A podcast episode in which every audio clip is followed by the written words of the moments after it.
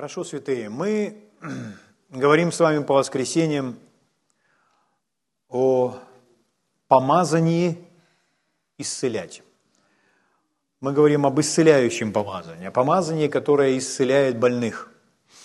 Конечно, это не единственное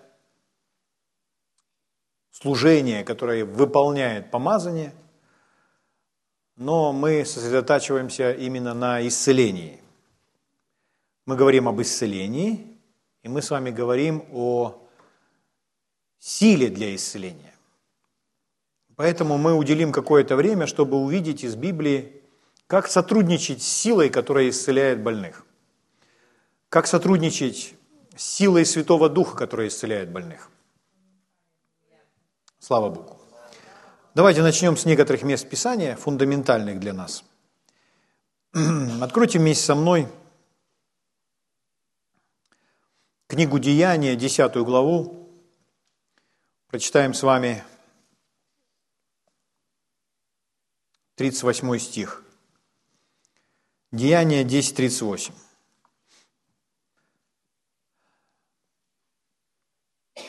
Пока вы ищете, я напомню вам, что 10 глава, все, что там описывается, это, это в доме Корнилия происходит. Корнилий – это тот человек, который пригласил Петра, чтобы Петр проповедовал ему слова.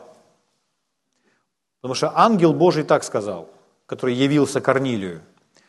«Пошли за Петром, и он скажет тебе слова, которыми спасешься ты и весь дом твой». Ангел не проповедовал Корнилию Евангелие. Ангел сказал послать за Петром. Ангелы не проповедуют Евангелие. И ангелы не являются свидетелями воскресения Иисуса Христа. Ну, они свидетели, но это не их служение. Служение быть свидетелями Божьей силы на этой земле и служение быть проповедниками и учителями – это служение людей, помазанных Святым Духом. Поэтому ангел сказал, пошли за Петром. И вот Петр пришел в дом Корнилия и проповедует там Евангелие. Корнилий собрал там всех родных и близких. Они все собрались и слушали Божье Слово. И в конце этого послания, в конце этой проповеди на всех этих людей снизошел Дух Святой. Поэтому, когда Петр проповедовал, он начал слышать шум, что люди начали говорить на иных языках, и там написано, и прославлять Бога. Как это выглядело? Я знаю, как это выглядело. Когда люди начинают молиться на иных языках, это создает определенный шум. То есть, если пять человек молятся на иных языках, это уже создает определенный шум. Если там было 50 или 70 человек, то это был шум, как вот многих. И люди молились на иных языках. И я знаю, что есть те, которые молятся на их языках, они очень быстро начинают исполняться Духом Святым. Поэтому там люди смеялись. Потому что Царство Божье не пища и питье, а праведность, мир и радость во Святом Духе. Когда Филипп проповедовал, то написано, что радость великая была в том городе. Что значит великая радость? Это две-три улыбки – нет, это смех. Смех. Смех. Слава Богу. Марк Хенкин сказал, радость – это культура Божьего Царства. Хотите быть культурным в Божьем Царстве? Будьте радостным. То есть, если у вас вытянутое лицо, то вы не культурный. Это так. Это так. Поэтому Петр проповедует там, и эти люди начинают молиться на языках, прославлять Бога. Но перед этим, что было? Вот его проповедь, 38 стих. Ну или давайте 37 возьмем. Вы знаете происходившее по всей Иудее, начиная от Галилеи после крещения проповеданного Иоанном 38 стих. «Как Бог Духом Святым и силою помазал Иисуса из Назарета». То есть Евангелие Петра заключалось в том, что он проповедовал им об Иисусе, и он затронул вопрос помазания, которое было на Иисусе. Это его послание было на тот день в доме Корнилия. Как Бог Духом Святым и силою Духом Святым и силою. Скажите, Духом Святым и силою. Скажите еще раз вместе, силой. То есть упоминается о силе. Когда приходит помазание, это делает Святой Дух, это служение Духа Святого, и это Дух Святой, который приносит силу, с которой снаряжает силой. Когда Иисус говорил своим ученикам в Деянии, в первой главе, 8 стихе, Он говорил, «Вы примете силу, когда сойдет на вас Дух Святой, и будете мне свидетелями».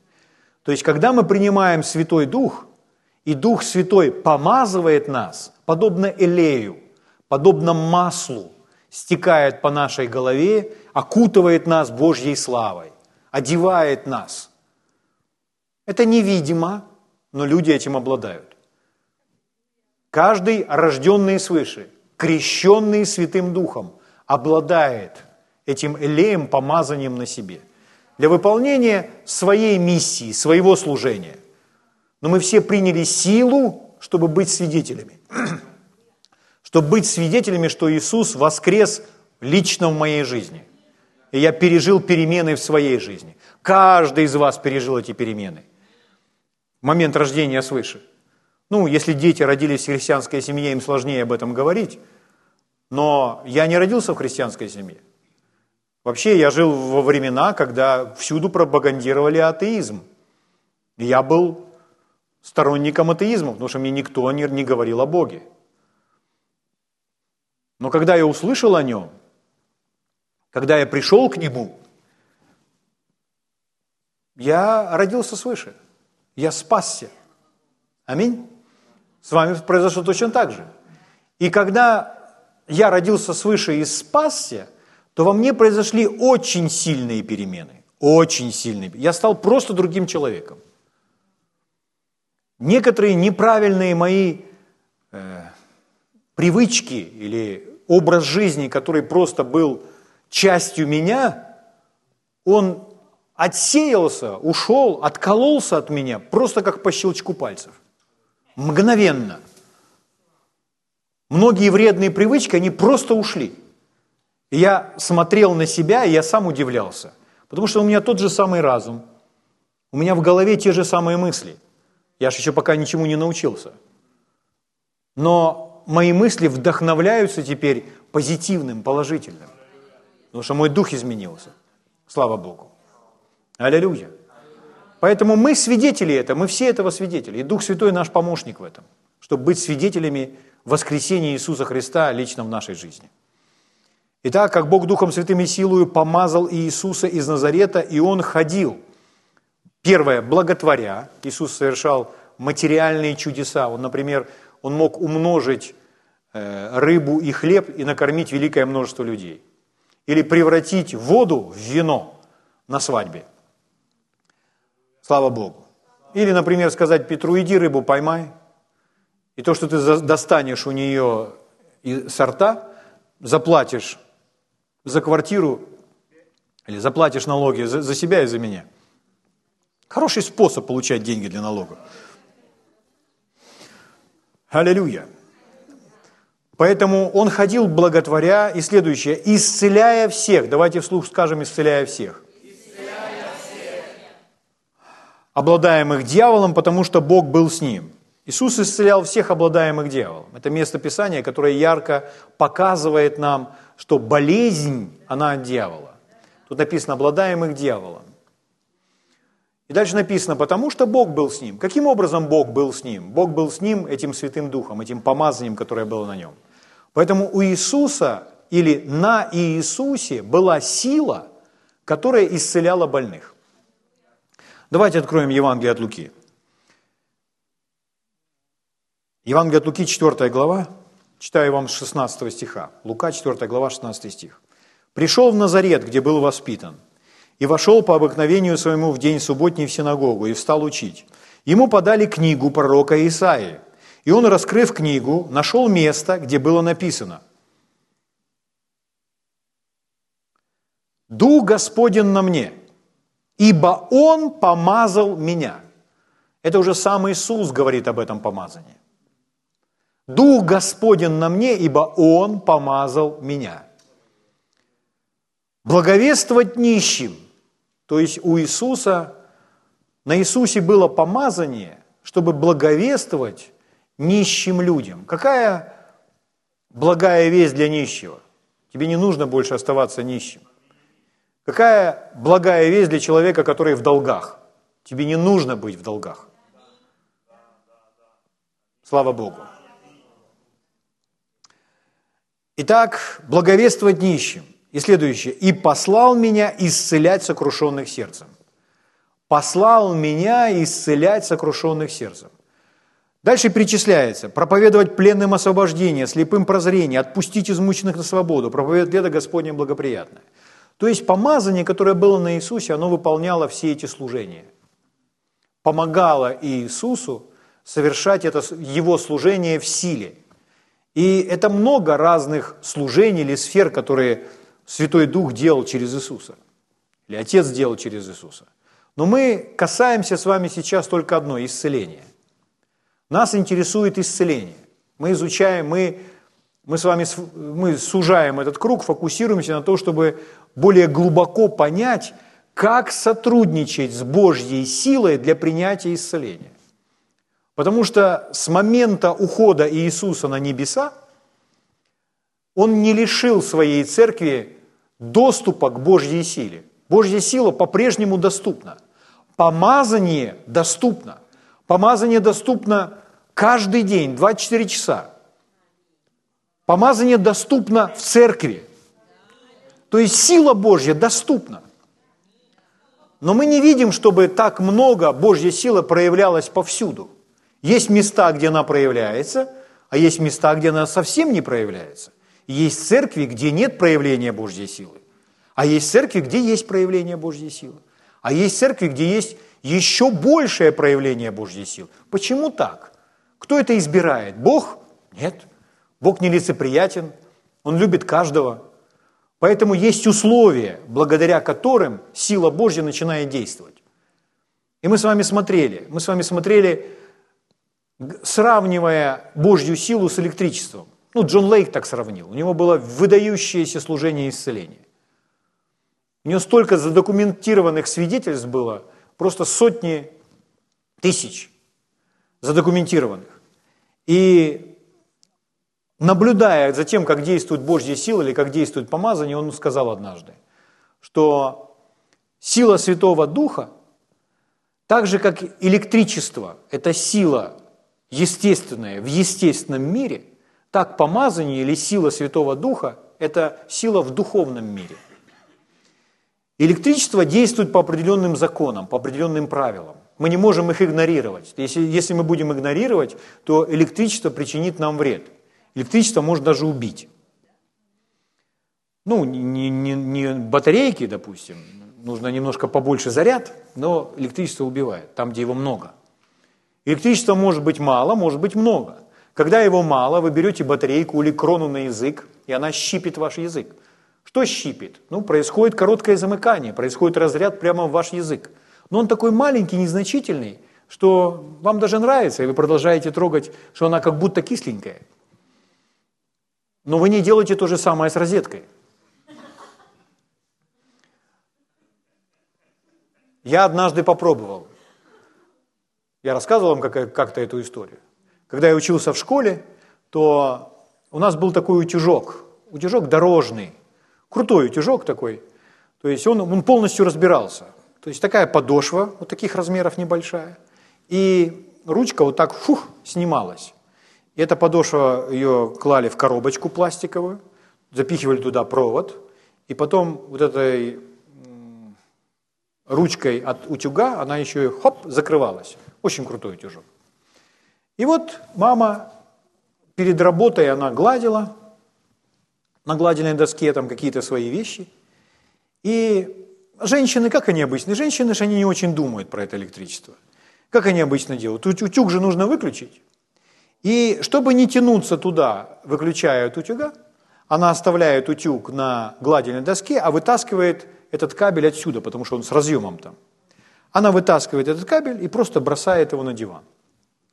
И вы знаете, что у всех штыкеров есть мама, есть папа.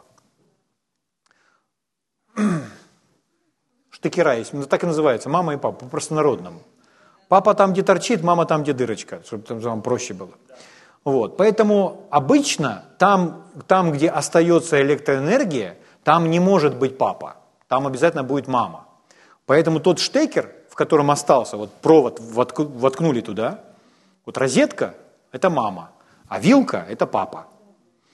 Вот. В свою очередь здесь, в этом штекере, здесь дырочки, а в утюге штырьки, потому что штырькам проще коснуться. Это все для безопасности. Поэтому этот штекер лежит там на диване, и до него добраться невозможно.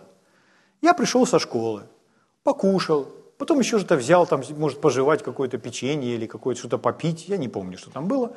Но я сел на, на диван, на это кресло с какой-то книжкой. Айпэда у меня тогда не было. И э, это 80-е годы, то есть это было очень давно. Некоторых из вас вообще еще не было на белом свете. Вот. И я с книжкой сажусь, с каким-то учебником или там, и смотрю там, что-то я смотрел. Вот, а может, не книжку, учебник, может, я лучше о себе думаю сейчас, чем, чем оно было на самом деле. Ну, факт, что я что-то смотрел. Я уже не помню, что, может, журнал какой-то, это не столько важно. Мы в то время кубик Рубика складывали, и в журнале «Наука и жизнь» публиковали формулы, как его складывать, и мы складывали на перегонки. Может быть, я формулы из журнала «Наука и жизнь» смотрел. вот, но неважно. И вот я смотрю и увлечен, я поглощен тем, что в журнале, и я на диване этом сижу, или на диване, на кресле этом сижу, такое широкое у нас кресло было, с ногами можно залезть. Вот. И я раз, а тут этот провод. И я беру его и кручу просто. И потом я беру этот штекер, который вставляется в утюжок, а вилка включена в розетку, вы поняли. Я беру его и вставляю в рот. И вот там, где вот эти вот дырочки, там, где это мама, там, где вот эти вот отверстия, и там, где контакты непосредственно, я начинаю туда запихивать свой язык. Сначала в одну, потом в другую, а потом в две вместе. В общем, я так, я, я, я не осознаю, что у меня во рту. Я, я не думаю об этом. Я смотрю в журнал. И вот бабах, ну как бабах, я, взрыва не было. Мне показалось, что был бабах. Но меня просто отбросило назад на несколько метров. Я ударился головой об стенку. Я подумал, что вообще происходит. Я смотрю, что, что я, в общем, взял в рот себе. Я понял, что это было 220 в язык. Скажу, такая не очень приятная. У меня не было желания повторять, проверять, насколько он кисленький. То есть это не батарейка. Про что я? Электричество. Заряд может быть маленький, а может быть побольше. С помазанием точно так же. Помазание может быть меньше, а помазание может больше. Если бы у нас был прибор, такой как вольтметр, например, который меряет, сколько вольт в розетке, а у нас меряет, сколько, сколько единиц помазания здесь сейчас проявляется. Но что интересно, пока я держу в руке, и прикасаюсь к пластмассу, то есть я прикасаюсь к тем же самым контактам, но через пластмассу. И пластмасс – это барьер, это как диэлектрик. То есть пластмасс не дает мне возможность почувствовать электрический ток, потому что он изолировал меня от него. Угу. Но если я прикасаюсь напрямую, я смогу ощутить все 220. Здесь точно так же. Есть определенные условия. Когда Иисус шел, и народ его теснил, никто не падал от Божьей силы, прикасаясь к Иисусу. Никто. Они прикасались, и даже сила Божья никак не проявлялась. Иисус ничего не чувствовал. Но когда прикоснулась женщина к краю его одежды, и мы с вами говорили, что помазание ощутимо.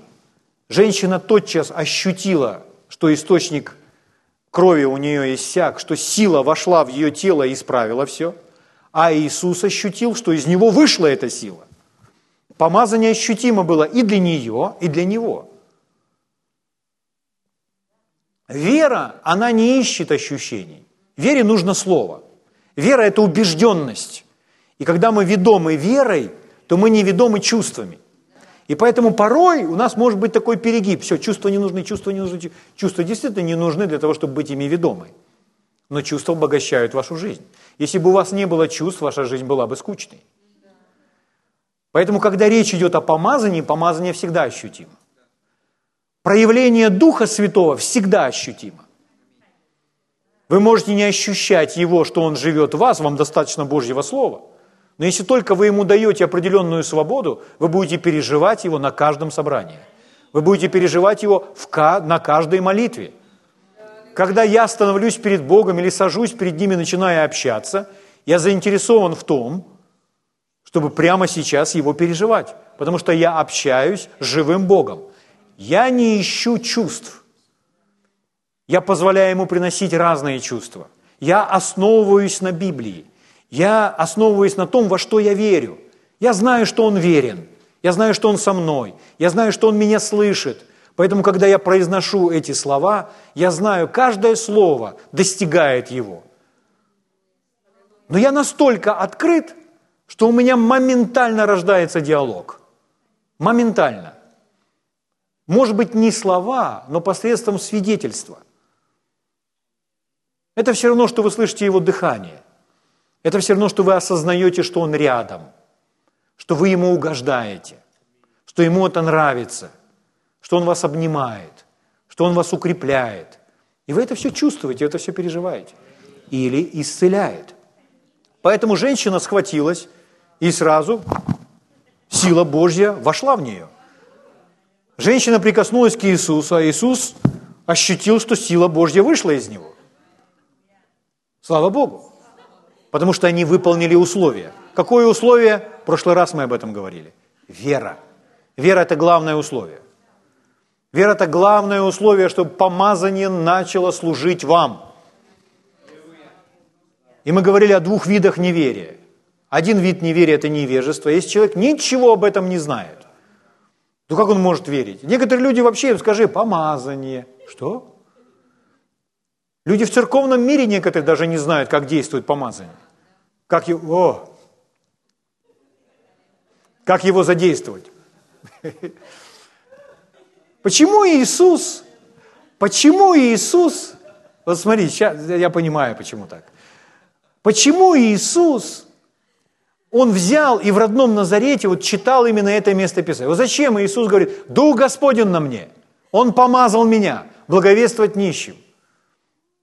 И послал меня исцелять сокрушенных сил. Почему он о себе это говорит? Что он хвастается, что ли? Или желает себя показать? Я помазанник. Почему он это делает? Для того, чтобы у людей появилась вера. Если он об этом не скажет, как же они будут знать об этом? Поэтому Иисус, когда пришел к брату Хейгену и дал ему дополнительное помазание, сначала один раз. Там был момент, когда Иисус явился брату Хейгену и говорит, иди сюда, становись на колени. Он встал, и Иисус возложил на него руки. Я когда это читал, я думаю, мы тут друг на друга руки возлагаем, там служители приезжают, руки возлагают. У брата Хейгена вообще интересно было. Пришел Иисус, сам на него руки возложил.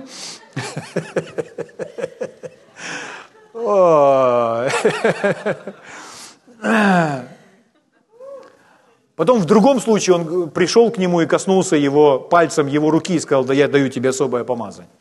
У него потом трое суток руки горели. Помазание ощутимо. И брат Хейген, он выходил перед аудиторией и говорил, Дух Господень на мне, он помазал меня. Рассказывает эту историю, говорит, Иисус меня помазал. Иисус меня помазал. И как одна женщина сидела на собрании и говорит, ну, который пригласил, у которой был рак, и Коупман пригласил ее на это собрание, потому что знал, что брат Хейген наиболее эффективен был в то время э, в исцелении от рака. То есть у него практически все на собраниях от рака исцелялись. И эта женщина там сидит, сидит, ну, в общем, не, потом Копланд спрашивает, ну что, как ты на том собрании? Она говорит, никогда не видела более гордого человека. Ходил и все собрание рассказывал, что он помазан. Почему она так отреагирует? Ну, это ее предрассудки. А почему он так делает? Чтобы дать людям веру. А человек начинает судить мотивы человека. А ему Иисус сказал, когда будешь стоять перед людьми, расскажи им, что я пришел к тебе, что я помазал тебя. Расскажи им, тогда у них будет вера. Они будут знать, что у тебя есть это помазание. А не так, люди не знают, что у меня есть это помазание, ну пойду попробую, есть у меня это помазание или нет. это не выполнение условий. Условие должно быть такое, люди должны знать, что это помазанник. Поэтому женщина, услышавшая об Иисусе, и пошла, коснулась края его одежды. Это не была просто у нее идея, которая возникла сама по себе. Нет, она слышала, что Иисус приходит куда-то, а люди начинают выкладывать этих больных там. И просто просят его, а можно я тоже к краю одежды прикоснусь? Я говорю, да, касайтесь все меня. И вот Иисус ходит, и они все касаются края одежды. И написано, те, которые прикасались, исцелялись. Когда мы знаем это и понимаем, вы знаете, иногда люди приходят в церковь, ой, начинаю быстро говорить. Это значит, начинаете быстро слушать, слава Богу. Люди приходят в церковь и, и говорят, ищут пастора или еще кого-то. Пастор, помолитесь за меня. За что? За исцеление. И, и почему человек приходит, допустим, к пастору или к кому-то, чтобы помолиться за исцеление? Почему? Из-за чего? Мы же думаем, ну, может, у него вера больше. Или еще что-то. Ну, хорошо, слава Богу, что вы так думаете о пасторе. Что у него вера больше. Но у вас тоже должна быть вера, и нужно свою веру практиковать. Сколько в этом смысле было неудач? Пришли, за кого-то помолились, ушел такой же больной. Но слава Богу, если исцелился. А если нет, то нужно разобраться, а почему? Почему? Нам доступно помазание, у нас у всех есть вера, у нас есть Божье Слово, у нас есть имя Иисуса. Мы все искуплены от немощи и болезни, мы ведомы Духом, Господь не оставил нас одних. Почему должно быть поражение? Нужно разобраться. И если эти поражения нас остановили, или эти неудачи нас остановили, то где же тогда наша сила? Мы должны переступить эти неудачи и пойти дальше. И разобраться, а почему? Потому что мы, видно, пропустили какие-то условия. Где-то была изоляция одета на тот провод. И поэтому сила Божья не была проявлена. Надо снять изоляцию, нам нужны бокорезы. И острый нож, чтобы оголить полностью провод.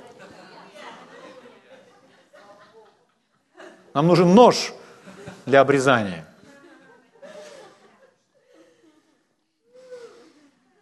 Вот почему так? Понимаете, только начни говорить о помазании. У меня сейчас все горит.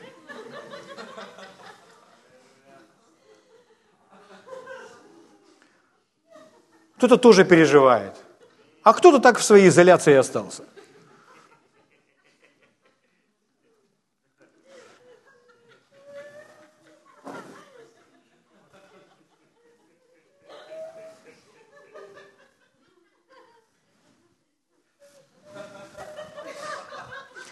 Слава Богу. Поэтому, друзья, мы изучаем это с целью – какой целью? Чтобы знать, как сотрудничать с Божьей силой.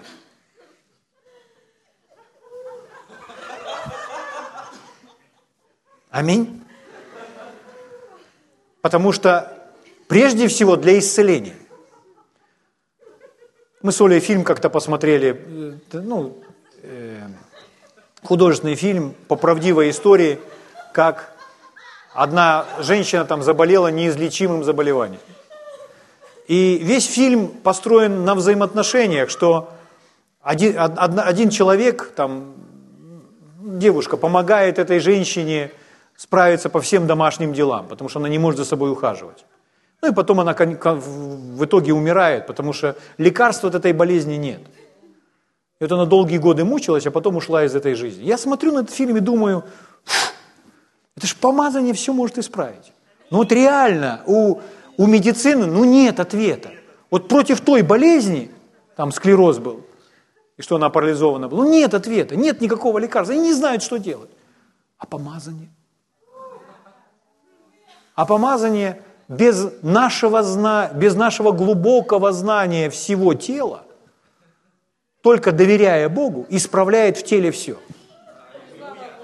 Это ж удивительно. Слава Богу. Поэтому нужно знать, как с ним сотрудничать. Сегодня я приготовил для вас еще один интересный ключ, как помазание начинает течь и действовать. Мы говорили о прикосновении ткани, но это с верой. Что еще в Библии вы можете найти, когда Дух Святой начинает двигаться или Дух Святой начинает творить? Господь буквально перед самым воскресением мне просто дал это направление. Я думал идти в одном направлении, он дал мне другое на сегодня. Знаете, что это? Это музыка. Или, скажем так, звуки.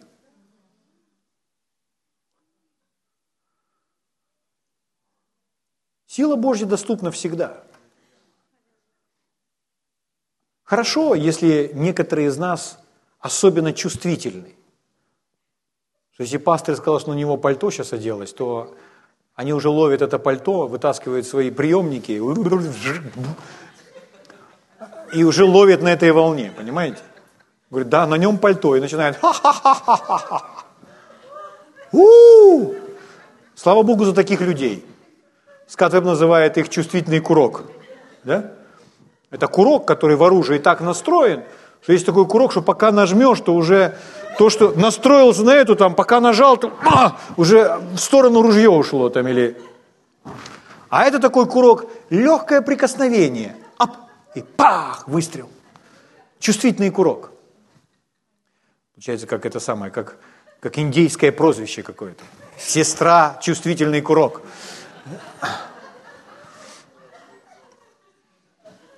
То есть едва уловимое движение, едва уловимое движение, и человек уже начинает, человек начинает пьянеть. А другой сидит и не понимает. Ну, здесь просто есть люди наученные, поэтому они уже... Это тренировка, это тоже требует тренировки.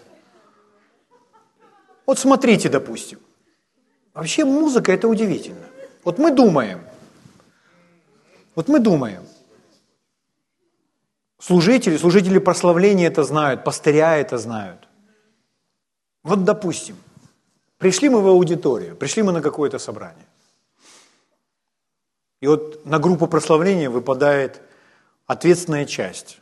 Они здороваются и начинают прославлять. Иногда это называют ломка льда. Вообще в церкви не должно быть никакой ломки льда. Но никуда не денешься. Приходит, порой приходится его ломать. Потому что если посмотришь на некоторые лица,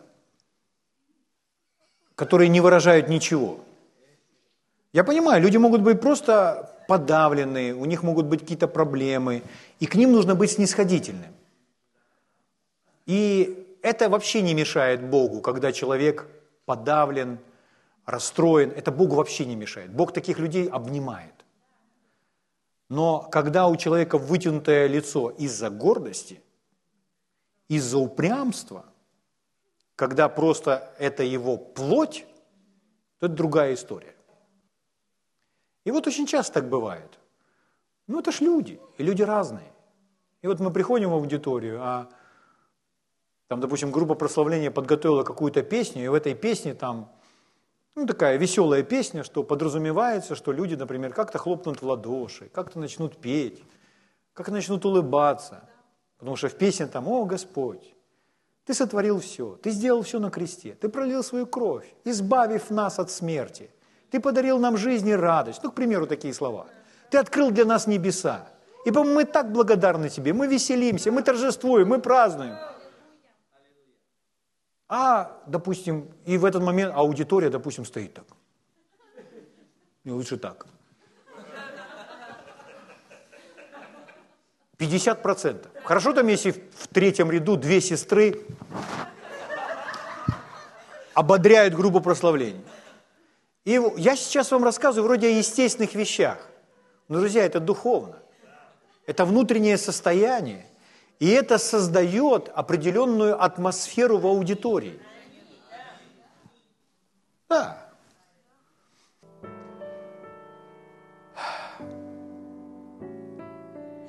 Так вот, друзья мои, и музыка в данном случае – это могущественный инструмент. Если мы имеем такую аудиторию, то музыка должна зазвучать так, чтобы все эти люди – которые в таком состоянии, которые понадували свои губы, и они где-то там, чтобы музыка им послужила, чтобы музыка их коснулась. Я не говорю, что сразу они начнут плясать в этой аудитории. Нет. Просто они внутри расслабятся. Они немного уступят внутри. Именно уступят Богу, а следовательно Святому Духу. Так вот, смотрите, чтобы началось движение Святого Духа. Я буду читать вам места Писания. Просто послушайте места Писания, поймайте атмосферу. Хотите, открывайте вместе со мной. Если нет, чтобы не отвлечься, можете просто слушать. Четвертой книге царств, в третьей главе есть история. Там несколько царей, израильский, иудейский царь. Ну, вот они собрались вместе. И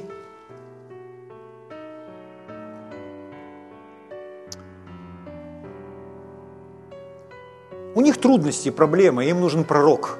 Им нужен пророк, который скажет Божье Слово, который даст им руководство, который покажет, что делать, куда идти, который откроет им будущее. Скажите, человек своими силами может это сделать? Это невозможно. Поэтому им нужен пророк, на котором помазание, на котором Святой Дух, и Святой Дух будет подобным образом служить через этого пророка. Поэтому они говорят, где нам пророка взять? Есть Елисей, есть пророк Елисей. Зовите его. И пришел пророк Елисей. И они просят ему, чтобы он дал им слово, слово от Господа. А пророк Елисей вообще вначале отказывается, а потом говорит, ну из-за уважения к Иосафату я это сделаю. Но пророку Елисею, он же не может просто от себя начать что-то говорить. Ему нужно помазание. Нужно, чтобы дух пришел. Повел его дух. И Елисей следующее говорит. Четвертая книга царств, третья глава, 15 стих. «Теперь позовите мне гуслиста». Короткое предложение позовите мне гуслиста. И, в общем, они приглашают этого гуслиста, и когда гуслист говорит, то рука Господня была на Елисее. Рука Господня в Библии – это всегда синоним помазания. Когда говорится, рука Господня была на нем, можно заменить другими словами. Дух Господень был на нем. Поэтому это помазание, когда речь идет о руке. Так вот, чтобы помазание пришло на пророка, должны зазвучать были гусли, должны, должны были зазвучать звуки. Но какую роль выполняет эта музыка? Я вам скажу, музыка должна быть красивой. Если музыка некрасивая, она вас не расположит, она не откроет ваше сердце. Ну, я не буду сегодня все это объяснять, это очень интересно, и, может быть, на первый взгляд это немножко сложно покажется, но Бог так устроил. Бог помазывает звуки, и Он служит людям через эти звуки. Банихин, вы знаете все Банихина, это очень известный евангелист, который служит очень большим аудиториям, потому что на нем служение, у него служение евангелиста, и на нем это помазание исцеляющее. И он научился сотрудничать с помазанием исцеления, и он говорит, помазание на меня приходит, когда мы вместе поклоняемся Богу. То есть он полностью зависим от музыкантов и певцов. Поэтому он устраивает огромные аудитории, арендует, и когда он проводит эти служения, там много музыки и много поклонения. Когда человек приходит на подобное собрание – и вот он весь там внутри зажат или не способен принимать. Что делает музыка? Музыка касается его уха и начинает смягчать его душу. И когда человек смягчается из-за слышания звуков, то он открывается. Он открывается к принятию. И, а еще на этих звуках Божья сила, потому что Бог помазывает эти звуки – и это все равно, что ручеек. То есть музыка – это как рука, как инструмент, который открывает человека и доставляет в человека Божью силу. Например, человек пришел, и вот, может, он расстроен, или, может, он весь там съежился, сидит внутри там себя, и закрыт на собрании, и ничего не слушает. А тут, даже если без музыки, пастор начинает говорить мягким, нежным голосом.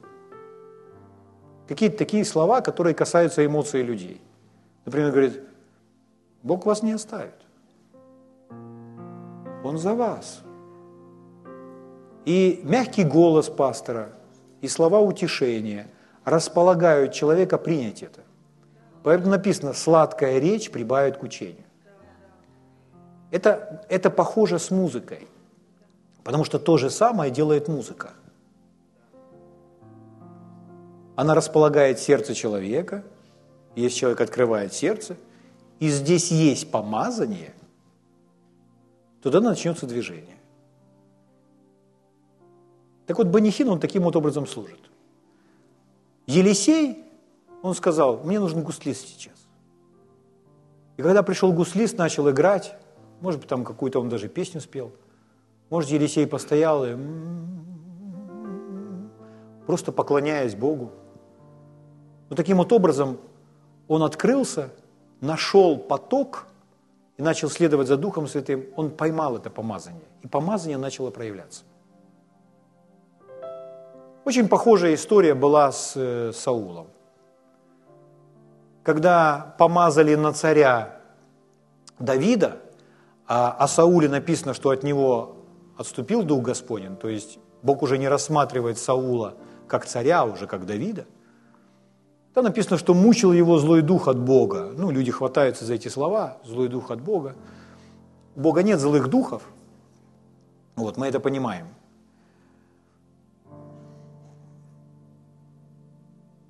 Я прочитаю вам.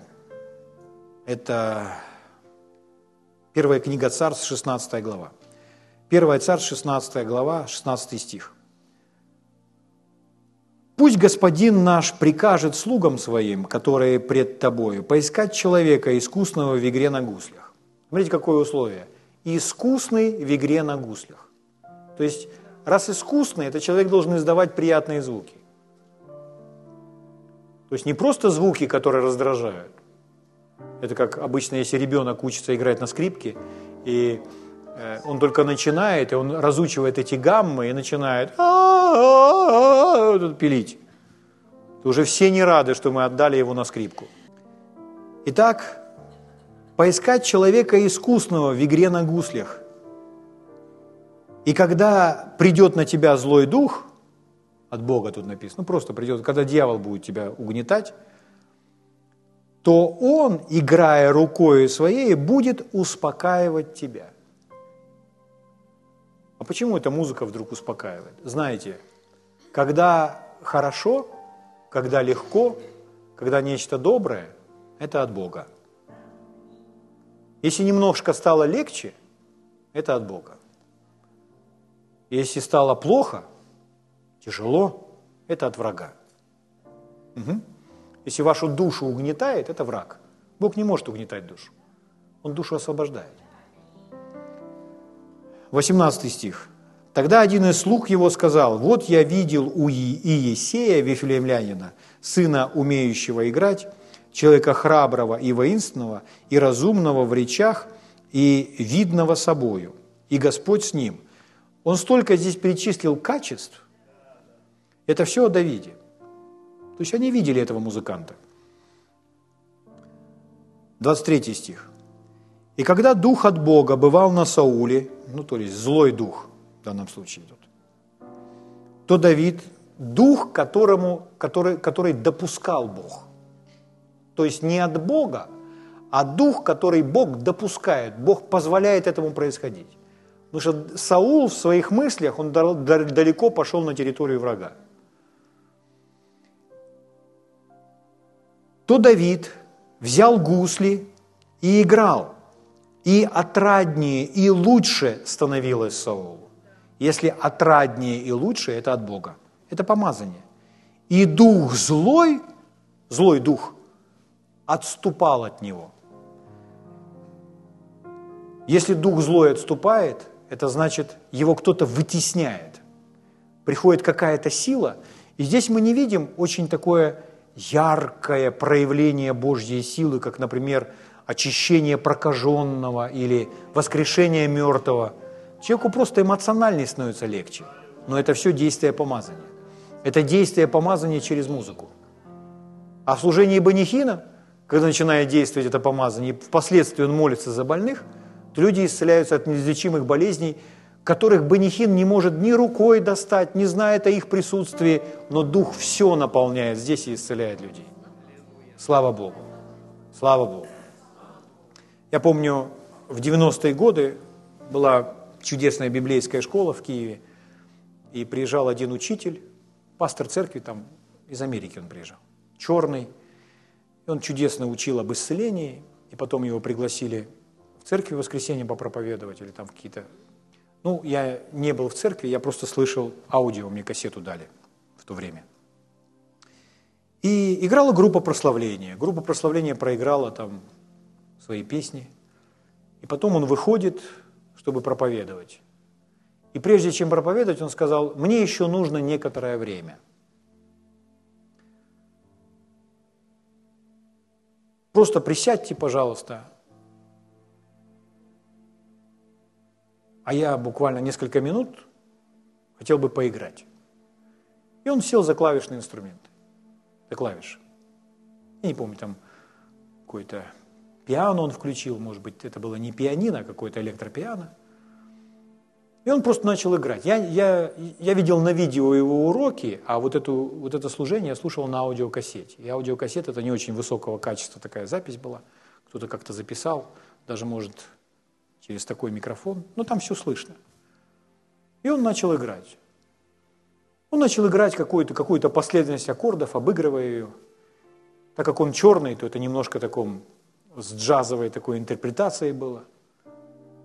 Но когда он начал это играть, то я реально ощутил, что через эту кассету у меня атмосфера в доме изменилась. То есть настолько это Бог помазывает эти звуки. Он поиграл немножко, буквально, наверное, минуты три, может быть, пять.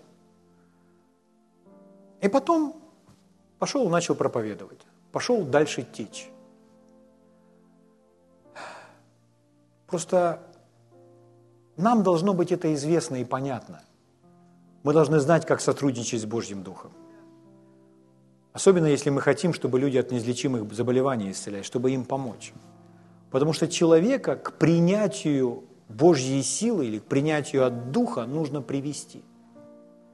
И есть много разных библейских способов, как это сделать. И вот, например, это музыка – Представьте, что вы сталкиваетесь с проблемой, ну, мы опять говорим о болезни, это неизлечимая болезнь, это там, рак или другая какая-либо болезнь. И если человек не исцелится, то он умрет. И он не, не может жить с этой болезнью, например, всю жизнь живет человек с этой болезнью. Нет, рак он убивает. И убивает очень быстро человека. Человек не живет годы.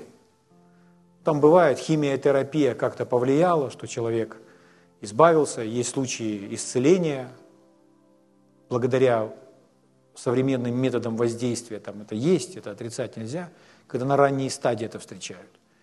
Но если поздняя стадия, люди, врачи разводят руками. И это наш, это наш ерехон, который нужно взять. И когда Бог сказал Иисусу Навину, что ему нужно пойти и взять, овладеть этим Ерехоном, то он дал им подробные инструкции. Давайте мы откроем это.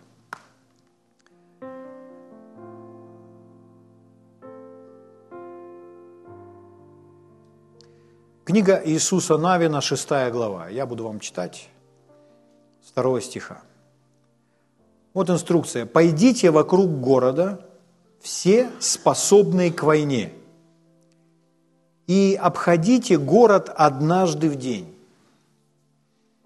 Все способные к войне, обходите этот город. один раз вокруг города, однажды в день. И делайте это шесть дней. Шесть дней подряд. И семь священников пусть несут семь труб юбилейных пред ковчегом. А в седьмой день обойдите вокруг города семь раз, и священники пусть трубят трубами. А здесь, друзья мои, мы не говорим о красивом звуке. Мы не говорим о красивом звуке, который располагает вашу душу. Это другая история. Это тоже звук. Это тоже музыка. Это тоже нота или ноты. Но здесь уже не идет речь о том, что это красиво звучит. Здесь священники начинают трубить.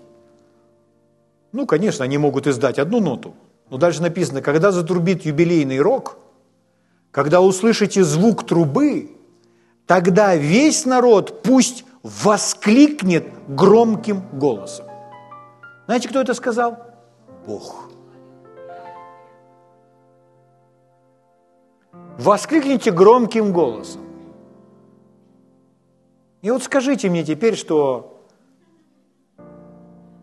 вы до сих пор не научились кричать.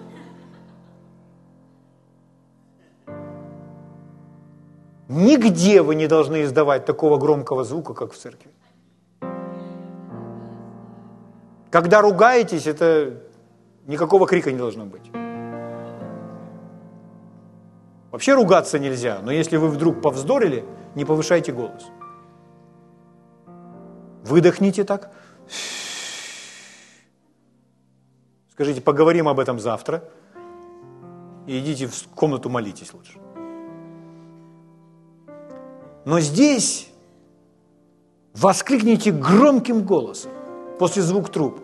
Я думал об этом. Что дальше случилось? Когда они затрубили, когда они закричали, стены рухнули до основания. Точно так же болезнь рухнет до основания. То есть наш иерихон, пускай это какая-то неизлечимая болезнь,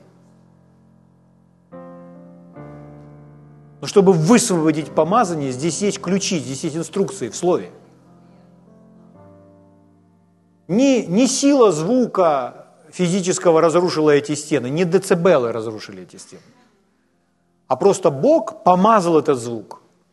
То есть этот звук, этот крик, он как капсула, как такое средство по доставке Божьей силы. Что Бог поместил туда свою силу, и этот звук доставил эту силу к этим стенам и разрушил его. Слава Богу. Когда много людей кричит, это уже не музыка. Это, это не назовешь красивым звуком. Поэтому я думал об этом. Я думал, вот музыка. А кому какая музыка нравится? Какая музыка располагает сердце? Сегодня, если, допустим, взять молодежь, ну, э, культура, в которой мы живем, она влияет на наше восприятие. То есть классическая музыка, например, она куда-то уже вообще ушла. То есть есть очень маленький процент людей, кому это нравится. Почему? Потому что люди постоянно слышат другое. Люди слышат электронные инструменты, потом рождаются разные новые стили. Каждые 5-10 лет рождается какой-то новый стиль. И новое поколение входит в это. То есть если молодежи сегодня какой-то электронный звук, допустим, то они сразу. И это пять минут. И ничего не надо, понимаете?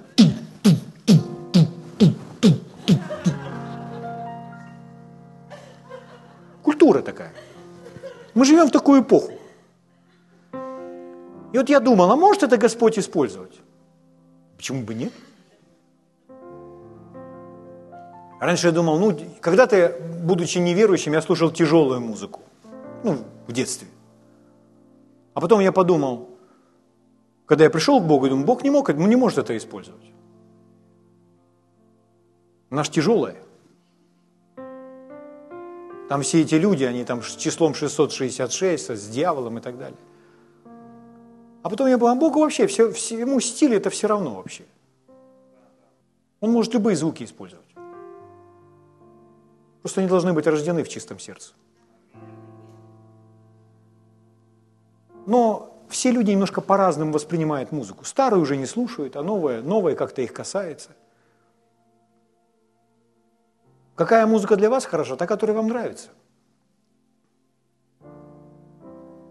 Если вам нравится именно эта мелодия, если вам нравится именно этот ритм, ну, если она вас трогает, значит, она трогает вашу душу. Просто она должна быть во Христе. Но дело совсем не в стиле. Потому что когда они здесь трубят и кричат, то поверьте, это не, не было красиво. То есть если мы с вами все соберемся, и мы видим, что Божья сила действует, и мы начинаем здесь, во все, все начинают во все горло кричать, и заходит какой-то человек, допустим, пожилой человек, да еще и с мигренью, раздраженный, то он, закрывший в своем сердце, скажет, что вы все кричите? И его это будет раздражать. А мы кричим, потому что это ключ к действию Божьей силы, чтобы стены рухнули. Но если он побудет в нашей среде, то мигрень точно пройдет. Аллилуйя! Слава Богу! Давайте еще одна иллюстрация. Смотрите, что написано во второй книге Паралипоменон, пятая глава.